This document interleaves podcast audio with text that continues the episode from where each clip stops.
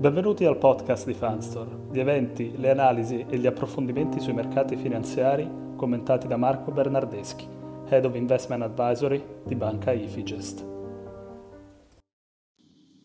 Buongiorno a tutti.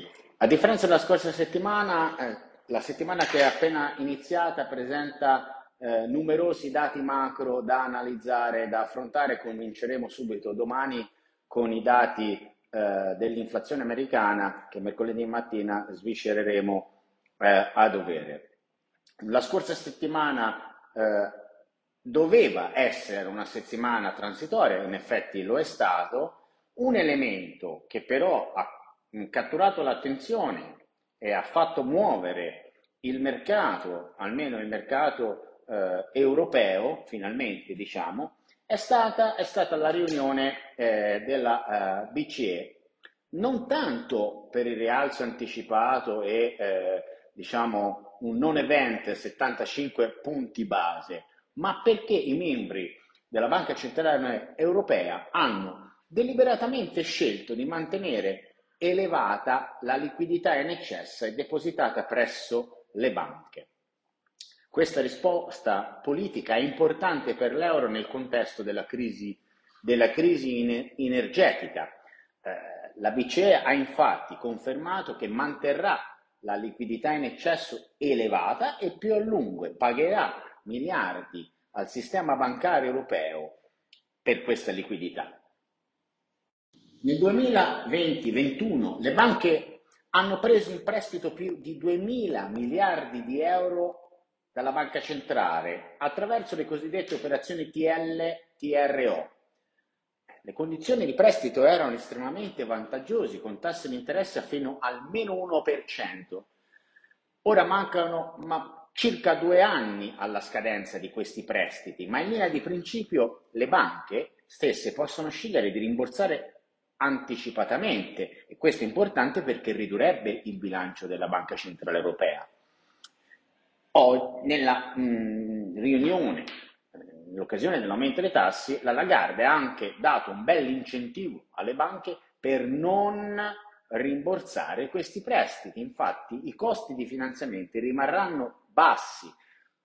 Eh, si stima che mantenendo questi, questi risparmi, questa liquidità, eh, il sistema bancario guadagnerà una media di 125-150 punti eh, base. Quindi significa che da una parte si aumentano i tassi di interesse, dall'altra non si fa quantitative tightening, cioè ristrettezza monetaria, anzi si fa un, un allentamento monetario e si fornisce ampia liquidità al sistema. E tutto questo va inquadrato nel contesto di governi europei che hanno annunciato garanzie e aiuti diretti al settore privato durante la crisi energetica. In altre parole, il settore pubblico assorbirà le perdite attraverso il proprio bilancio. Quindi significa stampare altri euro e significa ulteriore, ulteriore deficit. Ecco perché anche le banche hanno reagito a questa notizia salendo in maniera decisa Bene, in questo contesto faccio fatica a non, non vedere l'euro come valvola di sfogo, quindi è facile prevedere, è plausibile prevedere un euro ancora debole nel corso del tempo.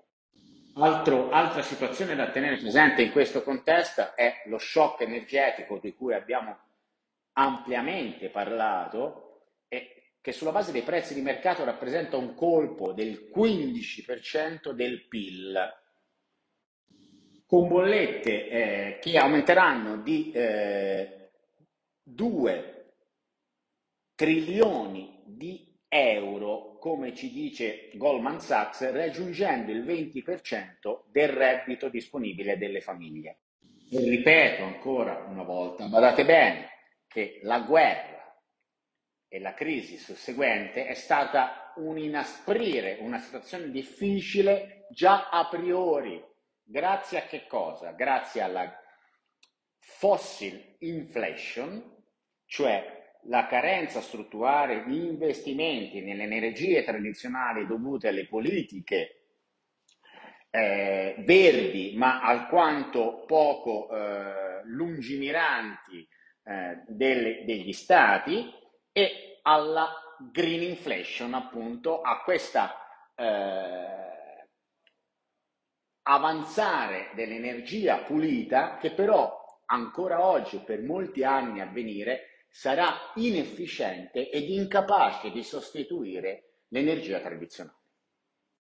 Detto questo, ci aspettavamo il rimbalzo, l'abbiamo preannunciato e il rimbalzo è stato, sta continuando, anche a causa del posizionamento, come da noi ben analizzato, eh, degli investitori con opzioni put, quindi al ribasso record, che a contrario prevedono un posizionamento estremo, quindi poche persone ancora eh, eh da, da, aggiungere alla massa ri, di ribassisti, che come sempre prelude, prelude ad un rimbalzo del mercato eh, contrarian. Eh, questo eh, cosa, cosa, cosa ci dice? che ancora le posizioni hanno da essere ricoperte, che ci potrà essere ancora un avanzamento di alcuni punti del mercato azionario, ma come sempre ripetiamo, stiamo guardando perché ancora di bear market, di mercato al eh, ribasso si tratta e come ben analizzato eh, da varie ricerche, benché le, le banche europee abbiano reagito positivamente a questa notizia eh, della Lagarde della Banca Centrale Europea, sono notevolmente, notevolmente indietro in termini di performance relative rispetto allo Stock 600, al mercato nel suo complesso e, a, a rispetto a quello che uh, dovrebbero aver consuntivato con tasse di interesse eh, così al rialzo nell'ultimo, nell'ultimo anno. Questo ci fa pensare, nel contesto di una volatilità dell'obbligazionaria ancora molto elevata, che la situazione macroeconomica è ben lungi dall'essere risolta.